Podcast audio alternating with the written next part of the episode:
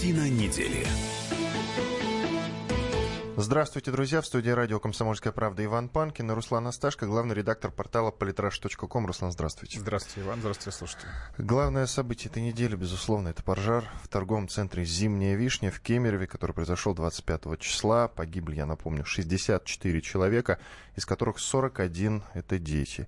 Сейчас до сих пор выясняется, почему произошел пожар. Там несколько версий, пока не установлено. Среди причин поджог, неосторожное обращение с огнем, неисправная электропроводка. На данный момент, по-моему, арестованы пять человек, идет следствие. Ну что ж, будем э, следить за ситуацией, конечно, внимательно. Э, тут некоторые бизнесмены написали о том, что сейчас, как и после хромой лошади, и после трансвааля, по объектам начнут ходить пожарные и брать взятки. Вот я вот, откровенно говоря, ну, ссылаются, что так и было вот в прошлый раз. А я сомневаюсь, потому что Кемерово, по-моему, переплюнуло все, что было до. И сравнить его можно только с Бесланом. Я уверен, что трагедия в Кемерово это стала такой переломной точкой, как в свое время э, подлодка Курск стала переломной точкой в моменте возрождения нашего флота и армии в целом.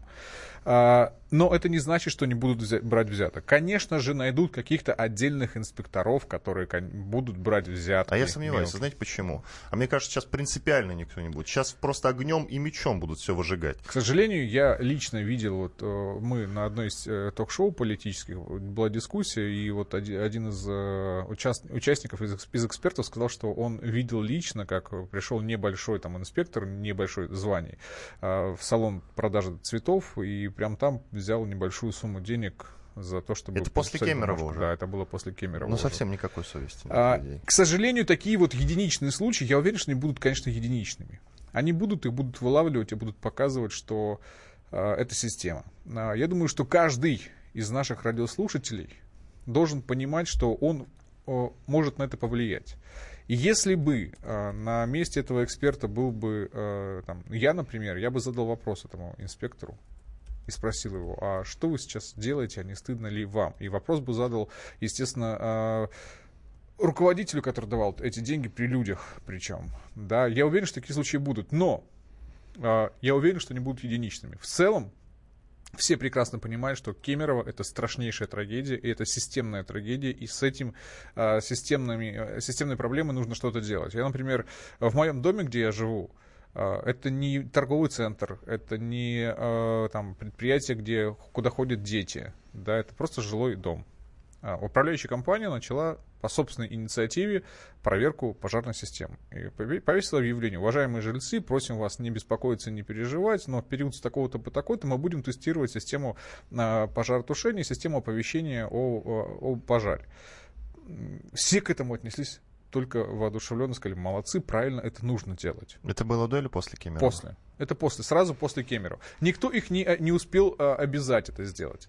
А, никто их, при том, что у нас периодически пожарные проверки проходят достаточно регулярно, я это вижу по объявлениям о том, что просим там собственников устранить нарушения, связанные с а, хламлением пожарных проходов и так далее, и так далее. Это происходит постоянно. Есть нормальный ответственный бизнес есть. И его становится все больше и больше. Но, к сожалению, да, будут э, какие-то единичные случаи взяток, и их будут а некоторые наши оппозиционные СМИ, которые и деятели, и блогеры, которых мы видим по реакции в Кемерово, которые будут это э, доказывать, что это система по поводу того, чтобы взять, брать взятки. Что ж, э, как вот вы считаете, как, какую версию пожара можно считать основной? Ну вот вы анализировали, скажите вот свое, Я свое вот мнение. в данном случае по поводу Кемерова. Я, к сожалению, для, наверное, для многих и для себя в том числе, не сторонник э, официальной версии, но не могу объяснить почему. То есть могу объяснить почему, но у меня нет там доказательств. официальных версий несколько. Но основная, там две э, версии рассматриваются. Это замыкание, основная версия, и вторая версия это поджог, который Неосторожное уже обращение Бастрыкин... с огнем, неисправная электропроводка да, и да, поджог. Да. да. Бастрыкин сказал, что поджог он практически исключает, но Путин сказал изучить эту версию. А, с учетом того, что трагедия произошла ровно через неделю после президентских выборов, в воскресенье, ровно через неделю, я нет у меня доказательств. Я это открыто говорю. Это у меня вот эмоциональная штука. Я не верю в случайность. И с учетом того, как сработала оперативно вся вот эта информационная мразь вокруг этого вокруг этой трагедии. Вы про вбросы. Да, я в про вбросы и про то, как это распространялось разными э, волнами. Э, я не, не вижу, чтобы это было вот прям случайно-случайно. Да, такое возможно. То есть, если рассматривать теорию вероятности, то возможно, что это было и случайно. Но ну или слишком, теорию заговора. Да, но слишком все это совпало. Я даже не столько э, к этому событию, то, что Кемерово произошло, столько то, что после выборов президента готовились провокации, связанные с легитимностью Забастовка избирателей, которая провалилась полностью. Мы помните же, мы там за полгода, там, за три месяца до выборов все обсуждали а, явку. Все говорили, что будет проблемная явка, что с явкой будут проблемы. Говорили о вбросах. Но выборы прошли, а, в том числе и благодаря вмешательству Терезы Мэй, спасибо ей большое за мобилизацию явки. А, они прошли так, что, в принципе, не подкопаешь. Забастовка избирателей Навального полностью провалилась. То есть тема дискредитации выборов как нелегитимных, она сошла на нет. И тут ровно через неделю появляется Кемерово. И тут же появляется Путин как предмет атаки по поводу Кемерова, что он не приехал, он не будет... Вы помните вбросы вот эти, которые были во вторник с утра, когда пошла информация, что Путин вылетел, начали говорить, он находится в Катаре, не будет прерывать свою поездку, вас обманывают, Путину плевать, он не будет объявлять траур и так далее. Все мы это видели. Поэтому э, я не знаю, что там произошло. Следствие разберется, я в это надеюсь. И, и так как сказали, что... И, и, опять же, помните, нам говорили, что следствие будет закрытое максимально, информации не будет. Путин Напротив, первый... следствие максимально открыто. Что сейчас. Путин сказал? Максимально открыто, рассмотреть все версии. То есть это не Солсбери, да, виновата Россия. Все. Почему? Неважно, виновата Россия. Путин сказал, рассмотреть все версии, которые могут быть. Поэтому сейчас нужно просто подождать, и делать выводы. Но то, что это произошло ровно через неделю после выборов президента, которые не смогли дискредитировать по другим причинам, ну, это либо очень несчастное совпадение для всей нашей страны в целом, ну, в любом случае оно несчастное, да, а, либо это что-то связанное с умыслом. Но вы же понимаете, что действительно было много ошибок совершено непосредственно на месте событий. Конечно. Это и эвакуация людей, и то, что Конечно. не сработала пожарная организация. Вот что по этому было. поводу скажете? А, никто не отрицает огромное количество вины как конкретных э, владельцев торгового центра, так и местных властей региональных. Вот заметили ли вы, э, и думаю, что радиослушатели заметили, что из большинства, огромного большинства людей, которые обсуждают трагедию в Кемерово, никто не отмазывает местные власти практически. Все говорят, да, косяки были, да, они здесь были неправы, здесь были неправы, здесь были неправы. Никто этого не делает. Все же как, я, я вообще, если честно, думал, что сейчас будет такая волна. Вот э, несчастный случай, власти ни при чем. Ну, где-то внутри было такое. Я говорю, ну, я не смогу этого делать, потому что я не считаю, что власти тоже виноваты в том, особенно в реакции, которая была. Ведь трагедия произошла в воскресенье днем. Активно ее обсуждать начали в понедельник с утра, когда стало понятно количество жертв.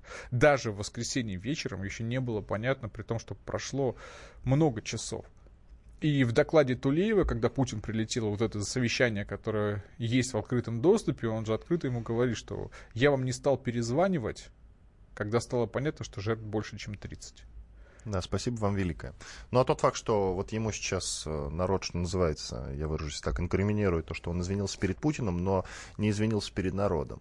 Но сегодня же есть уже его обращение. Сегодня есть, мы сейчас его обсудим. Но тем не менее, он да. действовал не оперативно, речь же об этом. Он действовал не оперативно, он боялся. Это видно было по тому, как он разговаривает. И действительно, он в большей степени просил прощения не у народа, а у Путина на, на том самом э, заседании, которое было в Кемерово. Э, это неправильно.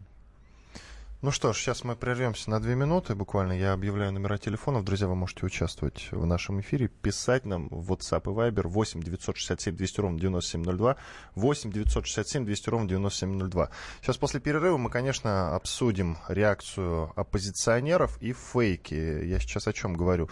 А, украинский пранкер Евгений Вольнов, против которого уже Следственный комитет России возбудил уголовное дело, сделал вброс прямо во время трагедии. Это было, по-моему, в понедельник, когда э, начались, э, начались распространяться фейки о том, что там уже порядка 300, 300 погибших. Он звонил в морг и говорил, что сейчас пойдут, я даже не знаю, как это правильно назвать. Сейчас прервемся и после этого продолжим.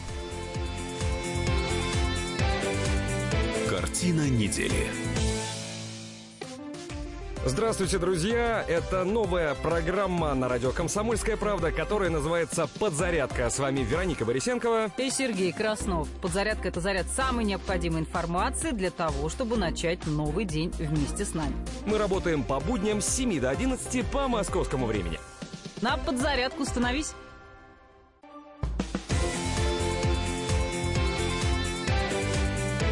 Картина недели. Иван Панкин и Руслан Асташко, главный редактор портала politrash.com в студии радио «Комсомольская правда». Мы продолжаем обсуждать трагедию в Кемерове, которая унесла жизни 64 человек, из которых 41, 41 это дети. А на данный момент, я напомню, арестованы 5 человек, в частности охранник, который как утверждает Следственный комитет, при получении сигнала о пожаре отключил систему оповещения. Он, конечно, настаивает на своей невиновности. А ведь, помните, прокатилась по России волна звонков о минировании. То есть это многие была такая связывают. подготовительная работа. Не думаю, но многие связывают с тем, что это волна звонков с минированием, и что просто снизить уровень а, реакции, снизить уровень готовности, когда тебе постоянно звонят и говорят, что ваш торговый центр заминирован, то через полгода постоянных этих звонков вы, вы начинаете не так остро на это реагировать. И охранник просто не среагировал, не поверил. Да нет, а, нет? на самом деле это не важно. никак не важно, потому что я вот по поводу этого торгового центра, насколько понимаю, туда не было звонков о минировании. То есть конкретно этот охранник, который сидел на этом месте, он вряд ли получал эти звонки. На информационный шум, возможно, повлиял. Шум был, конечно, ну да, цель такая, возможно, и была, и многие же тогда еще строили предположение, что это подготовка, и после происшедшей трагедии, произошедшей, многие стали говорить, что а помните вот эти полгода звонков о минировании, наверное, все это связано. Я вот э, честно скажу, даже если это и связано, даже если этот охранник смотрел новости и понимает, что это может быть одним из вбросов, это не снимает с него вины. То есть в любом случае ты, находясь на своей должности, на своем месте, обязан понимать, что ты не просто чоповец с лицензией, если там была лицензия. Это не просто чоповец. Ты человек... Поговаривают, что самоликвидировался этот ЧОП. Ну Сейчас да, я слышал не знаю, эти версии. Не. Но в любом именно. случае, что ты на этой должности отвечаешь за жизни других людей. А, все мы ходим по торговым центрам, по местам, где есть эти чоповцы. Иногда смотришь на них и думаешь, а кого ты сможешь обезопасить. А кому ты сможешь гарантировать безопасность? Ну, как, потому как они выглядят, потому как они подготовлены. Правда же? Ну, бывают такие мысли. я не знаю, кто в этом ЧОПе там за что отвечал, но то, что он не нажал на кнопку оповещения и сейчас э, за это находится за решеткой, я понимаю, что сейчас многие будут думать, что на него повесят всех собак, и он будет во всем виноват. Но это должно быть большим-большим уроком для тех людей, которые в других торговых центрах также отвечают за эту кнопку. Если сейчас он э, не понесет наказание, хотя вряд ли уже, то многие подумают, что и я тоже могу, в случае чего не нажать. А что вы думаете насчет вот этого бизнесмена Дениса Штенгелова, который является совладельцем, как я понимаю, мне казалось, что владельцем, но, судя по всему, совладельцем сгоревшего торгового Там центра. Там два крупных Вишня. владельца, оба Он... за границей проживают. Оба. Но этот э, живет э, в Австралии. Вот есть информация, что он решил вернуться из Австралии да, в Россию. Но он не, никак не выступил, не сделал видеообращения, нет его комментариев никаких. И, судя по всему, есть вероятность того, что он попытается скрыться за границей. А, я, я уверен, что он не доедет. Я понимаю его первый порыв, а на самом деле, я думаю, что он Это достаточно... не первый порыв был. Вообще-то информация о том, что он э, решил вернуться из Австралии в Россию, mm-hmm. она четыре дня назад прозвучала. Я, нет, я понимаю, я, пер, пер, первый порыв, когда после трагедии он сообщает, что он готов приехать. А, с учетом того, как это все завертелось сейчас, что люди а, сидят за решеткой, если честно, я сомневаюсь, что он доедет. Но первый порыв бизнесмена приехать и дать показания — он позитивный и показательный. Вряд ли он доедет, потому что он понимает, что он может сесть за решетку и сесть надолго. Ну, просто он будет, будет пытаться э, скрыться. А, как устроен наш бизнес крупный? Когда не очень законно, мы же сейчас уже понимаем, что этот торговый центр, уже официальная информация есть, построен, мягко говоря, не очень законно, мягко говоря, без разрешения. Более того, есть информация о том, что он оформлен как малый бизнес, ну, что да, помогло избежать многочисленных проверок. За каникул, да. так называемых. Это же с ума сойти, это Абсолютно, откаты. абсолютно. Но э, с точки зрения бизнеса, не ответственного, а с точки зрения бизнеса для получения прибыли, угу. то есть когда прибыль во главе всего, У него же есть все бумажки. Ну, правда. Помним же снос в Москве э, вот этих малого бизнеса у метро? Э, сам, ну, самострой, да, да, да, да. Снесли же всех. И тех, у кого были бумаги, и тех, у кого были бумаги не очень законные, и тех, у кого не было бумаг. Потом же будут разбираться. Я, я не осуждаю, я считаю, что это может быть даже и правильно. В данном случае бизнесмен как думает, у меня есть бумага. А кто ко мне, какие ко мне претензии? И поэтому готов приехать. А когда сейчас понимает, что у него будут спрашивать, а откуда у тебя эта бумага появилась, и он не сможет на это ответить. Вот большие сомнения. Хотелось бы, конечно, чтобы он приехал, дал показания, и, возможно, даже вот на месте там правоохранительных органов я бы не стал его прямо задерживать сразу-сразу. А просто поговорить нужно с человеком, чтобы он дал показания на тех конкретных людей в администрации города, которые помогали ему получать эти документы. Ну что ж, сегодня э, была информация о том, что Аман Тулеев просит отставку у Владимира Путина. И она удовлетворена. Да, уже. она удовлетворена уже. Давайте послушаем фрагмент видеообращения Амана Тулеева, уже бывший губернатор Кемеровской области. Дорогие земляки, все мы переживаем страшную трагедию, которая произошла в Кемерово 25 марта. Мы потеряли 64 человека. Я подал президенту Российской Федерации прошение об отставке. Потому что вот с таким тяжелейшим грузом работать на посту губернатора, ну, нельзя. Морально нельзя. Аман Тулеев, уже бывший губернатор Кемеровской области. Но он мог всего этого не говорить. Вот как написал Андрей Колесников, э, известный журналист «Коммерсанта», э, он с ума сойти как много сделал для вообще для Кузбасса, да для Кемеровской правда, да. области. И еще больше, как написал Колесников, не сделал. То есть то, вот он не был на месте, на месте трагедии, действительно. И э, самое главное, я не знаю сейчас, был ли это вброс или нет, но якобы из-за карты, чтобы не мешать из-за вот, вот кортежами. До, до сих пор не смог, на самом деле изучал эту тему, не смог найти первоисточников по поводу того, что он не смог приехать, потому что кортеж бы занял слишком много места. Ну, и возможно, проехать. Брос. Я думаю, что многие э, наши радиослушатели эту версию слышали. Она не подтверждается и не опровергается. То есть такой версии нет. Но э, те заявления, которые он делал публично, извинялся перед Путиным вместо того, чтобы говорить о погибших и извиняться перед людьми. Это все видели, да. То, что он не приехал на место трагедии, хотя все видят, в каком состоянии здоровья, да, у него не все видят, не все знают, что он даже подняться толком подняться не может. Не мог, да, Когда он... был президент, ему помогли привстать, ну, по крайней да, мере, вот об этом пол, напи- полпред меня за него держался, да это видно. Да. Там, и все, все стебались потом в соцсетях, что он за ручку держится. Он держится за руку, потому что он подняться сам не мог. А, вот все это на самом деле перечеркивает многое из того, что он сделал позитивного для региона.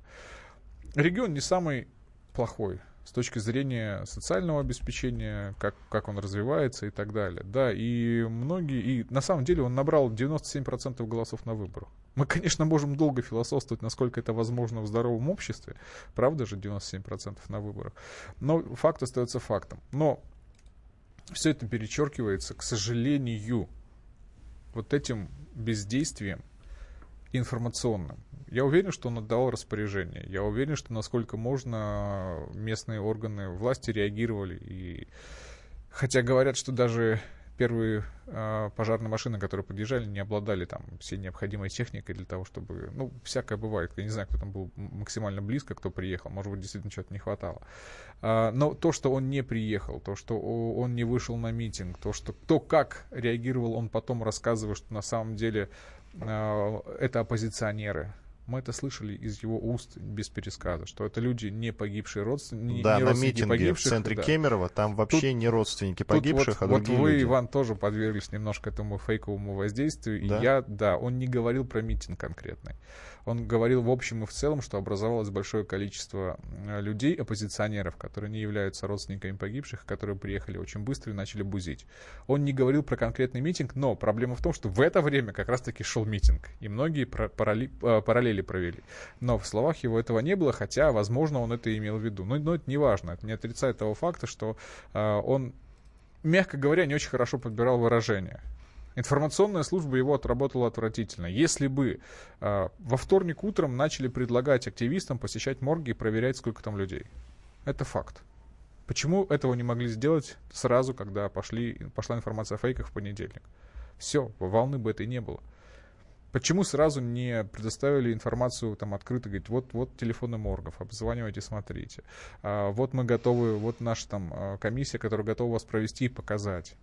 Но это коммуникационный провал, безусловно. Информационно кампания была отработана отвратительно, и именно поэтому э, Тулеев в первую очередь уволил э, руководителя блока внутренней политики, который отвечает за информационное сопровождение.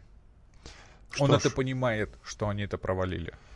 Человек, человек, э, который занял этот пост, временно исполняющий обязанности губернатора Кемеровской области, Сергей Цивилев, тот самый, э, который сказал Игореву, Игорю Вострикову, который потерял что в этом пожаре целую семью, троих детей, жену и, по-моему, даже сестру. Так он ему сказал, вы пиаритесь, э, пиаритесь на трагедии, Но на и крови. этот же человек встал на колени. И потом он встал на Знаете. колени, да. Но э, как в таких это ситуациях все, в одном человеке? Да, все в таких ситуациях решает вот буквально одно, да. два, два слова. Но, безусловно, опять-таки, это потому, что была провальная информационная кампания, либо же действительно, как вы вначале говорили, кто-то очень хотел выдергивая из контекста вот а эти это не маленькие зависит видео. от того, что провальная информационная кампания. Это, это усиливает только то, что информационная кампания была провалена.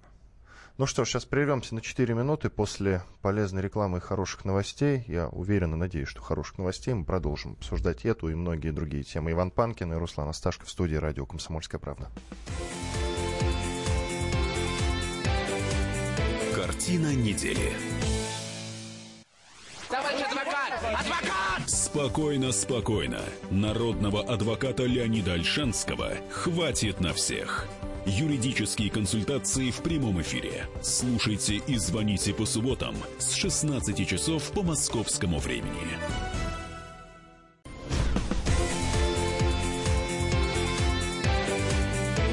Картина недели. По-прежнему в студии радио «Комсомольская правда» Иван Панкин и Руслан Асташко, главный редактор портала politrash.com. Мы продолжаем говорить о самом главном событии этой недели и самом трагическом за многие-многие годы. Это, конечно, пожар в торговом центре «Зимняя вишня» в Кемерове, который, я напомню, произошел 25 марта. Опять-таки напомню, что погибли 64 человека, из, из которых 41 это дети. А, также напомню, что э, пока неизвестно, почему произошел этот пожар. Среди версий назывались и называются поджог, неосторожное обращение с огнем и неисправная электропроводка. Ну, есть, конечно, и э, скажем так, ценители э, версии о том, что это было сделано целенаправленно, то есть не просто поджог там из каких-то хулиганских побуждений, а вроде как даже террористический акт направлен на то, чтобы подорвать Опять же, вот это видео, которое расходится, что там какой человек в сумке проходит, через потом смотрит, достает, Это бросает. был парень, он уже отписался. Я знаю, что это да. этом в 9 утра во вторник уже было понятно, что эту версию проверили правоохранители, нашли этого человека, проговорили с ним, это не Да, террорист. это был парень, который шел на тренировку, да, он разговаривал, так. и, по-моему, даже он как-то участвовал в спасении людей, да, сумка была да. спортивная, он шел в тренажерный ну, зал. Факт в том, что, опять же, это разлетелось по WhatsApp, по интернету, да, да, и все да. говорят, теракт, теракт, теракт. 27 марта по всей России прошли акции памяти жертв пожара. В Москве был, как пишут либеральные СМИ, самоорганизованный сбор на Пушкинской площади. Э, мэрия решила провести официальное мероприятие на Манежной площади. 28 э, числа был объявлен национальный траур. Кстати, многие писали и жаловались, почему не объявляется траур. Ну, потому что это не 5 минут организовать траур, подписать да. все бумаги, все продумать. Э, я сразу, кстати, ссылался на то, что, ну, конечно, будет объявлен мне Конечно, кажется, будет объявлен национальный траур. Но... Просто надо подождать, э, потому что нужно все организовать. Это все-таки по Москве всю рекламу надо снять. Это все надо организовать. Это не пять минут, и чтобы все сделать по уму, лучше, что называется, один день подождать и все организовать грамотно. Но тем не менее, что касается э, этих мероприятий, которые прошли на Пушкинской и на Манежной площади, э, Навальный, Навальный наш, наш самый главный оппозиционер, лидер оппозиции, как он себя называет, он, конечно же, записал записал на своем канале в YouTube видеообращение, ну, он называет своим каналом, вот, э, траур по погибшим во время пожара в Кемерово. Российский блогер, политик э, во время эфира назвал идиотским. Я цитирую. Поэтому сейчас, например, не снят губернатор Кемеровской области Амон Тулеев из-за вот этого же идиотского траура. Конец стат Навального. Да, здесь, мне кажется, вообще не, не знаю, что комментировать цензурно, да, и вы же не, не сказали еще по поводу стаканчика кофе, на котором было написано Кемеровым, Кемеровым мы с тобой. А, Нашел, где написать. Да. Не, по чтобы поводу... заставку за спиной какую-то сделать красивую, да, организовать, ну, как-то по уму это продумать. Он на стаканчик надпись повесил. Да, да. Мне прямо представляется, да, вот эти его э, волонтеры, так называемые, которые берут фломастеры и пишут там вот это. И, и думают, как поставить. Это же а, насколько нужно быть циничным, что там же еще поставлено именно так, что там повернуто. Это, это же режиссер еще думал, как повернуть, Я как просто поставить. скажу, такое, такое может случиться, люди просто не подумали. Но тем не менее, Да опять-таки... нет, там думать нечем. э, опять-таки, многим. э, есть- Да, не подумали, сами виноваты. А фотогра- они- э, фотографии, которые с митинга были, где вот этот Волков, ржущий, извините за грубость, на митинге а, распространяется, пришли там скорбить. А люди, которые возмущались тем, что политизировали, кричали митинга, там, Путина в отставку, люди пришли скорбить по погибшим. А уже многие Для многих это этому поводу. трагедия. Для многих это искренняя трагедия. То есть у меня там в семье мы переживали очень сильно, правда. Я знаю, что Да многие все на несколько дней журналисты, выпали из рабочего с кем ритма, я общался, говорит, да это невозможно, это, это сравнимо с Бесланом, да, то, что было захват школы. Это очень эмоционально тяжелая вещь для людей, которые реально сопереживают. И когда ты видишь, как на этом пиарятся, а, и ведь давайте будем объективными. Мало кто из федеральных СМИ серьезно говорил о том, что программа этого так называемого кандидата в президенты, да, политика, она предусматривает как раз-таки отмену э, пожарных проверок и так далее для бизнеса. Как это совмещается с его обвинением власти в данном случае, с э, его скорбью, непонятно. Ну и, конечно, засветилась Ксения Собчак. Ну как засветилась? Был эфир на телеканале «Дождь». Вела его э, Анна Монгайт, достаточно известная телеведущая. И вот, э, среди прочего, она сказала, что э, из тех, кто вот сейчас оседлает этот, э, этот митинг да, в центре Москвы, Собчак или Навальный, тот и станет лидером оппозиции. И сама Собчак даже возмутилась по этому поводу. Но это, считай, оседлать непогребенных детей. Эта информация тоже активно распространилась по соцсетям. Я не знаю, может быть, журналисты «Дождя» имели в виду, в виду под словом «оседлать» более понятное для Ксении Собчак э, выражение, но на самом деле я порой не понимаю тех э, журналистов, пусть и оппозиционного СМИ, которые забыли о том, что такое профессия журналистики, да, и о том, что такое, что некоторые вещи нельзя говорить, которые думают только о том, как бы помочь тем оппозиционным политикам, которым они симпатизируют. Да вот эта трагедия в Кемерово, она впервые показала, что у нас народ реально понимает проблемы власти. Никто, я в, среди соцсети, в соцсетях, ну, никто это громко, большая часть людей в соцсетях не, не, не пошла защищать Аману Тулееву, а открыто говорила, что он должен уйти в отставку. Понятно, почему он не ушел в первые там неделю, потому что нужно было заниматься организацией мероприятий в городе. Подписывать документы. Подписывать документы. А, понятно, что он ушел бы, и он ушел. Неделя ровно прошла. То есть все, что народ требовал от власти, власть сделала. Что, что, э, конечно, всем бы хотелось, чтобы полетели головы, чтобы он не ушел в отставку, а сел в тюрьму, а еще лучше, чтобы его расстреляли прямо на месте в рабочем кабинете, тогда все будут довольны. Но это ведь невозможно и неправильно. Я предлагаю сейчас в завершении этой темы на сегодня еще обсудить Сергея Цивилева. Это временно исполняющий обязанности губернатора Кемеровской области. Тот самый человек, который сказал Игорю Вострикову, который потерял э, троих детей, жену и, по-моему, сестру, э, что вы пиаритесь на крови, а потом встал перед э, присутствующими на колени. Вот На он сейчас тоже, да. стал главой э, этого региона. Давайте послушаем, что он сказал. Я принимаю область в очень тяжелый момент, когда в страшном пожаре погибли десятки людей. И прежде всего, наши дети. Хочу сказать вам, жителям Кемерово и всей области, что сделаю все для того, чтобы виновные в этой страшной трагедии понесли строжайшее наказание. Следствию будет предоставлена вся информация, чтобы покарать виновных. Никто не будет выгорожен или спрятан. Эта страшная трагедия сплотила не только Кемерово, но и всю страну в горе и сострадании. Память о погибших будет с нами всегда. Мы не оставим наедине с бедой пострадавших и родственников погибших. Будем делать и сделаем все, чтобы поддержать их в эти тяжелые дни. Мы все вместе должны сделать все для того, чтобы жизнь кемеровчан стала безопасной и достойной. Наше будущее зависит только от нас с вами. Чтобы такие трагедии не повторялись никогда. Чтобы наши дети были окружены любовью и заботой. Сергей Савелев, временно исполняющий обязанности губернатора Кемеровской области, он и далее будет рулить. Как считаете, он станет главой этого региона? Сейчас он временно исполняющий обязанности. Изберут ли его? Сомневаюсь, если честно. А, Иван, знаете, что больше всего напрягает вот в этих обращениях, что Аман Тулеева, что Цивилева, то, что по бумажке читают. Да, я тоже это заметил. То, что читают по бумажке.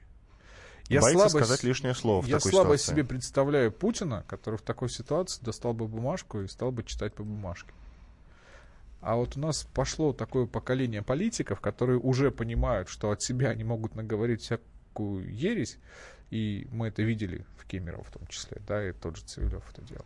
И сейчас страхуются, чтобы не сказать ничего лишнего, говорят четко говоренный текст по бумажке. А вот вопрос к кемеровчанам, да, Поверят ли они такому губернатору, который выражает свою скорбь по бумажке? Посмотрим, выборы покажут. И что касается Игоря Вострикова, э, он стал центральным сейчас, центральной фигурой во всей этой истории, потому что потерял троих детей, ну, всю семью, жену и, по-моему, даже вот сестра. Я точно не помню, надо это перепроверить. Но при этом, о боже, не обвиняет Путина, поэтому он стал предметом а, нападок. Многие, я вот читал комментарии, особенно в паблике телеканал «Дождь», как к нему сейчас относятся, многие э, так и написали, что если бы тот Востриков, который в первые дни трагедии выступал, встретился с нынешним Востриковым, он набил бы ему морду. Это прямая цитата. А, я думаю, что тем, кто в паблике дождя читает, им просто надо в зеркало посмотреться и набить морду тому, кого не видит в зеркале. И далее, Порой за те выражения, которые и там далее, используют. Самое интересное. Александр Минкин, очень известный журналист, серьезный журналист, в свое время «Золотое перо России», журналист московского комсомольца, пишет у себя в Фейсбуке, я читаю. Одни проклинают Вострикова, мол, продался или прогнулся, стал воспевать Путина и Тулеева. Другие, кто великодушно, а кто лицемерно, говорят, простите Вострикова, у него же такое страшное горе. И те, и другие, и третьи, все используют трагедию Вострикова для своих целей или своей болтовни. Посмотрите, наконец, это разные люди, и лицо, и голос, все другое. Тот, кто говорит всю эту дрянь про царя и прочее, вообще не Востриков. Кто он? Не знаю пока. Наемный гад, непонятно чей. Если докажете, что ошибаюсь, удалю, извинюсь. Конец статы и приведены две фотографии, вот скриншоты с видеообращения и, судя по всему, э, с какого-то мероприятия. Вот так. Я видел да, эти фотографии, где его сравнивают, что это не он, но... А, пытаюсь подбирать культурные слова, чтобы в эфире не сказать понимаю, чего лишнего. сложно, А, Это напоминает то, как распространялись вбросы по поводу погибших. Это напоминает то, как распространялись вбросы по поводу того, что на митинг свозят ОМОН из соседних регионов для того, чтобы открыть огонь по протестующим. И это распространяли координаторы штабов Алексея Навального в этом регионе. Скриншоты всего этого есть, насколько я понимаю, они даже не удалили их из своих соцсетей. Это напоминает э, вброс о том, что Путин не приедет, когда уже пошла информация, что он э, вылетает. А может быть, просто проблема не вот в этой вот э, голове людей абстрактной, которые мыслят, а проблема в том, кого, кого, кто окружает этих людей, которые так думают. Знаете, вот сейчас часто говорят, нам, нас окружают продажные люди. Как можно запугать или купить человека, потерявшего ребенка? В данном случае потерявшего все. Да, я, я абстрактно. Да? Вот говорили, что а, их запугали, поэтому они молчат по поводу 300 погибших. Как можно запугать человека, родителя, мать, отца, потерявшего ребенка? Как их можно купить? Как можно купить сотни людей? Это невозможно. Просто поставьте себя на место этого человека и подумайте, что к вам приходят, как там даже писали, люди в костюмах, и начинают вас вам угрожать. Ну да, как всерьез можно писать, что это наемный, как вот пишет uh, Минкин, вот наемный есть гад. имя и фамилия. Ему жить в этой стране, Потому в что там стране. маленький город. Все друг Абсолютно, друга знают. конечно. Я не могу, не знаю, как это комментировать. Прервемся цензурно. сейчас на пару минут, после этого продолжим. Уже будем говорить на другую тему о высылке дипломатов. Конечно, очень много стран на этой неделе э, поддержали э, Великобританию и Соединенные Штаты Америки и включились вот в эту высылку дипломатов. Там от 60 до одного человека, включая Грузию, что меня очень удивило. Иван Панкин, Руслан Асташко. Продолжим через две минуты. Картина недели. прекращаю свою деятельность на посту президента СССР. А и на небе тучи. Илья Ковальчук! Я не верю своим глазам! Это с нами уже явно было. Это дежавю. Воспоминания о прошлом, о том, что было в детстве и молодости, то, что мы бережно храним в памяти. Программу «Дежавю» слушайте по будням с 11 вечера по московскому времени.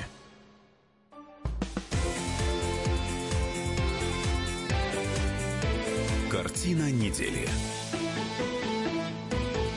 Иван Панкин и Руслан Асташко, главный редактор портала politrash.com в студии радио «Комсомольская правда». Финальная четвертая часть нашей сегодняшней программы. Говорить сейчас будем о высылке российских дипломатов. Множество стран подключились к этой высылке, то есть не только Соединенные Штаты и Великобритания. А, более 100, то есть 140, по-моему, дипломатов в целом выслано из США, Великобритании и многих стран Европы. Из Украины. Да, но из Украины 13, по-моему, человек. Тут все понятно, на самом деле, это удивление меня не вызывает. Меня удивляет, э, удивляет меня высылка из Венгрии, Грузии, там по одному человеку они выслали, и вот Черногории, вы мне еще напомнили. Да. Долго вот, они сутки сопротивлялись, черногорцы, потом все-таки выслали. Но вот, а почему они подключились к этому, как вы считаете? Это наши союзники вообще. Но Венгрия, во всяком случае, сейчас она всячески, она все, уходит от всего европейского, на мой взгляд. Она не принимает мигрантов, например. Она всему сопротивляется, а тут поддержала ну, Евросоюз. Вот, одной, Зачем? Тут очень простой выбор. С одной стороны, было давление э, США и Великобритании, кто не с нами, тут против нас. А с другой стороны, люди думали, а что будет, если мы вышлем? И понимали, что угроза, если вы не с нами, то против нас, она сильнее, чем угроза того, что мы вышлем из России и что-то сделать. Мы, мы опять, наш МИД выразит сожаление и ничего не сделает. Наши меры зеркальные были. Ко всем странам мы сказали, мы примем зеркальные меры. Ну и что? Подумали страны. Та же Черногория. Ну, вышлют из России одного нашего дипломата. И что? Нас не боятся. Вот и все. Нас не боятся и понимают, что страх, выбор между того, тем, чтобы э, немножко попортить отношения с Россией, чуть-чуть, так, чуть-чуть совсем, и э, попасть в список э, нелояльных США и Великобритании стран, э, риска больше не попасть в список лояльных стран. Поэтому выслали. Тут показательно немцы, да, которые выслали трех дипломатов или четыре. Германия четыре человека. Да, четырех дипломатов. А на следующий день одобрили Северный поток-2. Да пусть высылают, если одобряют Северный поток-2. А вот э, как э, оправдает высылку дипломатов в Венгрии, Черногория, там, Грузии и так далее, когда будут пытаться э, попасть на наши рынки, получить преференции какие-то от Молдова трех человек Молдова, выслала. да, то мне странно. А вот для жителей Украины вот так усмехнулись, что Украина вам не любопытна. Они же не выслали ни одного дипломата из э, агрессии на Донбассе. Ни одного дипломата не выслали. А Солсбери, солидарность с европейским сообществом, выслали 13. И пусть жители Украины, которые э, думают еще, а таких там есть, задумаются, что для властей Украины важнее, трагедия в Солсбери так называемая, или то, что происходит на Донбассе. И вывод очевиден. Солсбери для них важнее. А я вообще, если честно, не понимаю, как относиться к этому списку. Вот я читаю. Э, по одному человеку. Список из тех, кто выслал по одному человеку. Латвия – одного человека. Эстония – один человек. Румыния – один человек. Хорватия, Македония, Венгрия, Швеция, Норвегия, Финляндия. Э, Швеция и Норвегия к России относятся ну, очень осторожно. Там, я помню, даже памятки выпускались, как действуют в случае военной агрессии России в Швеции. Такое было. Действительно, по-моему, вот около года назад такое было. То есть там действительно серьезно к этому относятся. И, и в этом списке мне понятно, почему там присутствует Латвия, Эстония. А вот Румыния, особенно Венгрия, понимаете, Албания, Албания два человека – вот как это все сопоставляется, как они регулировали, да, как они решали, вот сколько человек мы вышли? Ну, высылали в основном показательным, понятное дело, и никого из серьезных э, дипломатов, из важных дипломатов э, не высылали. высылали. Это как, знаете, похоже на сокращение штата в случае кризиса. Условно говоря, да, но это просто показательная акция, чтобы показать, что вся Европа против России. А на самом деле Австрия как себя повела. Курц-то оказался э, человеком, который э, послал, мягко говоря, а Макрон, который выслал четырех человек. четырех человек, а через два дня сказал, что э, я поеду к Путину в Питер на экономический форум. Ну, потому что на экономическом форуме присутствие очень важно, на самом деле. Именно по, как президент, как давно, да, потому как, что как это, президент это Франции зависит... был на экономическом форуме в Санкт-Петербурге. Ну, значит, сейчас нужно решать какие-то экономические вопросы, вот потому что его фоне, стране нужны деньги. Вот на этом фоне по Германия и Франция показывают то, что они готовы разговаривать и с Западом, высылать, э, ну как с Западом, они и Запад, с Британией и США, и высылать дипломатов показательно, но и при этом готовы сотрудничать. А австрийцы просто послали куда подальше. Сказали, ребят, ну своя политика. Австрия, она же слабенькая по сравнению, ну как бы по меркам Евросоюза. У нее там давить э, Британию и Штаты у них особо нечем. Но для Курца очень важно получить сейчас поддержку электората получить новых спонсоров для своей Но партии. у Орбана из Венгрии тоже очень важно. Но, тем не менее, он включился он прогнулся, в эту Но игру. он понимает, что значит он как-то готов объяснить. А мы, мы как реагируем? Почему мы реагируем зеркально? А как мы должны реагировать? О, кроме высылки мы должны там вводить санкции определенные. Ну, например, а что это даст? Экономически? Давить. Да нет, ну давить на эти страны, показать, что любое действие против России приведет к асимметричным действиям, которые будут для вас достаточно болезненными. Запретить... Руслан, с одной стороны, это логично и правильно, а с другой стороны, совсем не логично и вообще неправильно, потому что нужно как-то договариваться, может быть, хватит воевать, и нужно включать какие-то дипломатические методы Вопрос, борьбы. А мы Именно поэтому мы э, включаем зеркальные меры. Но в таком случае нас будут э, всегда... Э, в таком случае мы даем козырь противнику. Я понимаю, что есть две, две, так, две стратегии э, ведения действий с точки зрения международной политики в данном случае. Это зеркально, но в таком случае наш противник всегда будет понимать, как мы ответим. И будет планировать свои действия, зная нашу ответную реакцию. А если бы каждая из этих стран получила, кроме высылки, еще определенное э, другое воздействие, возможно, они в следующий раз бы думали, Потому что Венгрия та же самая думает, ну вышли мы одного дипломата, они вышлют одного нашего. И что? Для нас это страшно. А потом в, таймер, в тайне руки друг другу пожмем и скажем, да. все в порядке. Зато мы вроде и э, британцам услужили, и американцам, и с Россией отношения не испортили. Чисто политический ход. Абсолютно. Но мы позволили некоторым нашим, возможно, вот, вот я не сторонник этой э, стратегии, но я понимаю ее. Мы позволили нашим э, друзьям на Западе э, не э, напрягать отношения с Великобританией и Штатами, и при этом не портить отношения с нами. Нас это устраивает? Я не знаю, меня это не очень устраивает. Еще удивляет Канада. Вообще Канада ведет э, активную антироссийскую политику. Э, и выслали всего 4 человека. Тогда тогда как Соединенные Штаты больше 60. Да, но при этом американцы тут же заявили, мы высылаем эти, этих 60 дипломатов и готовы принять новых тут же. Ну, ну как они бы выслали понятно, этих, потому дело, что считают, приедет. что они шпионят на территории ну, Соединенных ну, Штатов шпионят, Америки. Шпионят. Ну, все же знают, что шпионят. Может быть, не все 60, но шпионят, но и их шпионят. Это нормальная международная практика. Пока не нарушают закон, пока не пойманы за руку, шпионьте сколько хотите. А что касается вообще дела всего, э, дела вокруг э, отравления британского шпиона Сергея Скрипаля, его дочь пришла в себя, насколько я знаю. А что, да. если она скажет, что Россия ни при чем? Или она так ну, не она скажет ж, ни в коем случае? Конечно, не скажет. Она не знает, что как произошло. Вспомните случай с Владимиром Карамурзой, когда он якобы говорил, что его отравили. А, просто пить надо меньше, да, там а, плохо ему было. А, она же не знает, что произошло.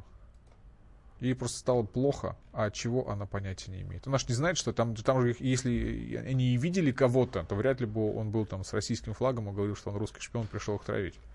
Нет, но э, ее отец, наверное, как-то настраивал. Скорее всего, она, конечно, будет на стороне отца. Э, ей отец, наверное, что-то рассказывал. Она а, будет а на стороне быть, той страны, где она живет. Э, вероятно, но и она, где, и где ее она, деньги? она, кстати, российская подданная. Я знаю. Это отец британский подданный, да, но а дочь тем не нет. менее к ней не пустили наших представителей.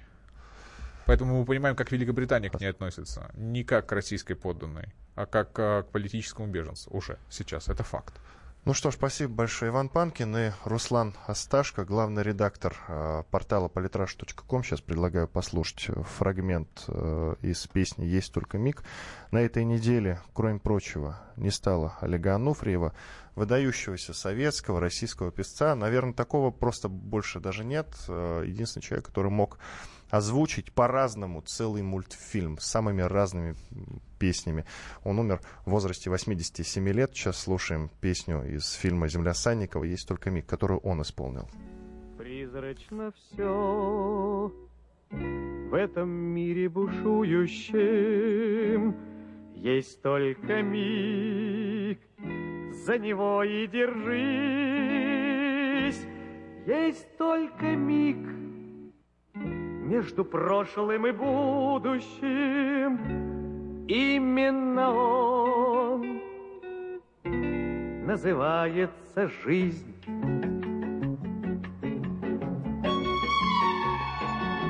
Вечный покой сердце вряд ли обрадует. Вечный покой для седых пирамид, а для звезды, что сорвалась и падает, есть только миг, ослепительный миг, а для звезды, что сорвалась и падает, есть только миг, ослепительный миг. Пусть этот мир долетит сквозь столетия, но не всегда по дороге мне с ним.